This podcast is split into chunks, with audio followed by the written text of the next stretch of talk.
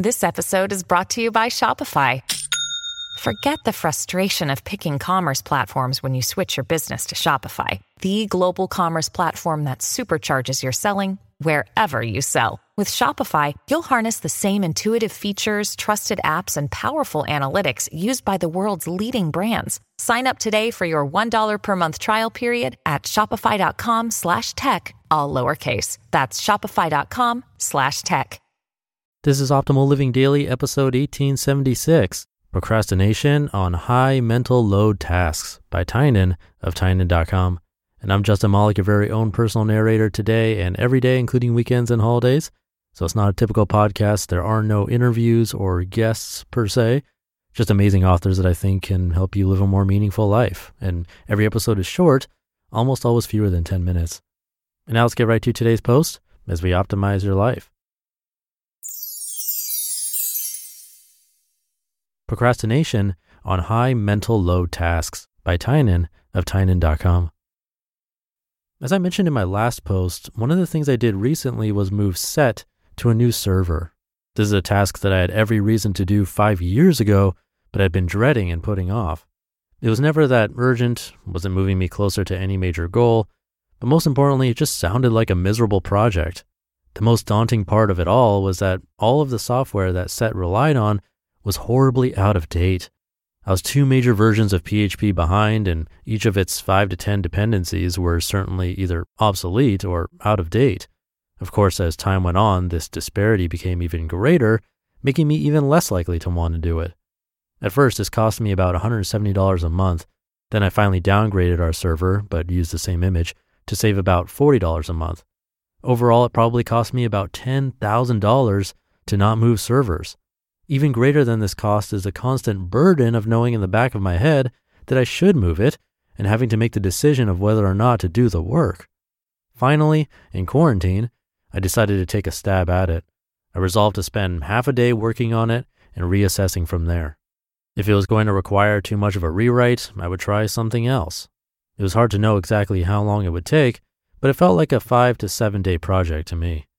My half a day of effort got it about 95% there. Our search backend, Solr, took a few frustrating hours to upgrade, but other than that, it was shockingly easy. In fact, it worked so well that I had to check multiple times to make sure it had actually moved to the new server and I wasn't just loading the old one. I was even a bit surprised when it kept working when I turned off the old server. Over the next day, I got it to 100% and made some additional bug fixes and improvements. Clearly, I should have just done this earlier. Had I done so, it would have taken even less time since I could have done smaller incremental upgrades. What I thought would take a miserable week could have been done in a reasonably easy day. So, what caused me to make this $10,000 mistake? First, I massively overestimated how hard it was going to be. I'm not exactly sure why I did this, but I think that it was just distance from the set code. When I was working on it daily, I knew every nook and cranny. Six months after touching it, I forgot how it all worked and wasn't particularly excited to dive back in. The right remedy for this problem is to do what I did five years too late. Allocate some small amount of time to working on the problem and give myself an out if it looked too nasty. Had I dedicated even a couple hours to it in the first year of shutting down Set, when I knew it would no longer grow, I could have saved all of this money and cognitive load. I've written about this before, but I should have also applied the principle of I'm going to do this anyway, so I might as well do it now. When we shut down Set, I agreed to take sole custody of it because my blog was on it, so I actually cared. There was no way anyone other than me was ever going to move the server, so I should have just bit the bullet and done it.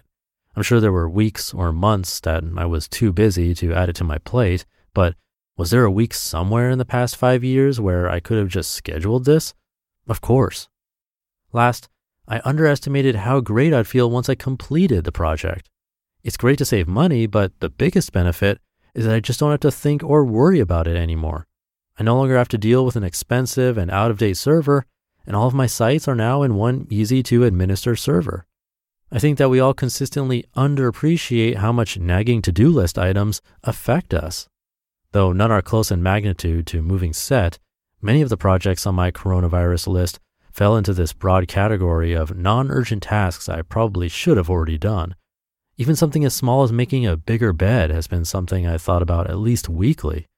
Not having to decide not to do these things all the time frees up my mental space considerably.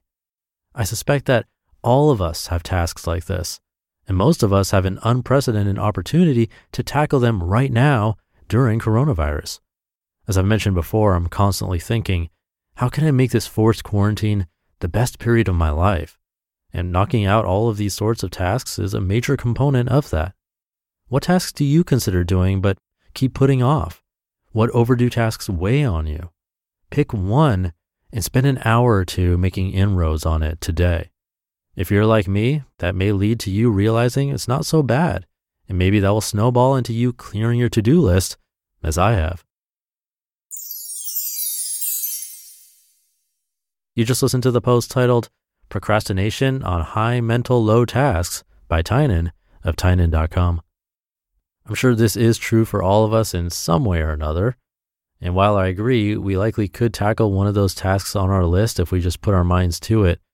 There was an article that I narrated from Brian Tracy near the beginning of the year, January 8th to be exact. That was episode 1855, where he talked about the super simple yet pretty effective strategy of writing down these tasks and assigning them a letter A through E, where A, B, and C are rankings of what's important, and then D is delegate, as in give that item to someone else who can take care of it for you relatively quickly.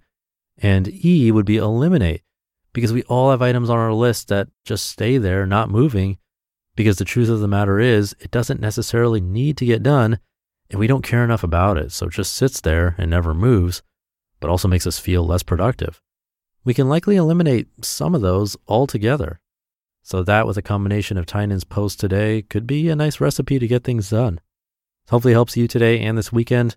Thank you for listening and sticking around until the end. Have a great start to your weekend if you're listening in real time, and I'll see you tomorrow as usual, where your optimal life awaits.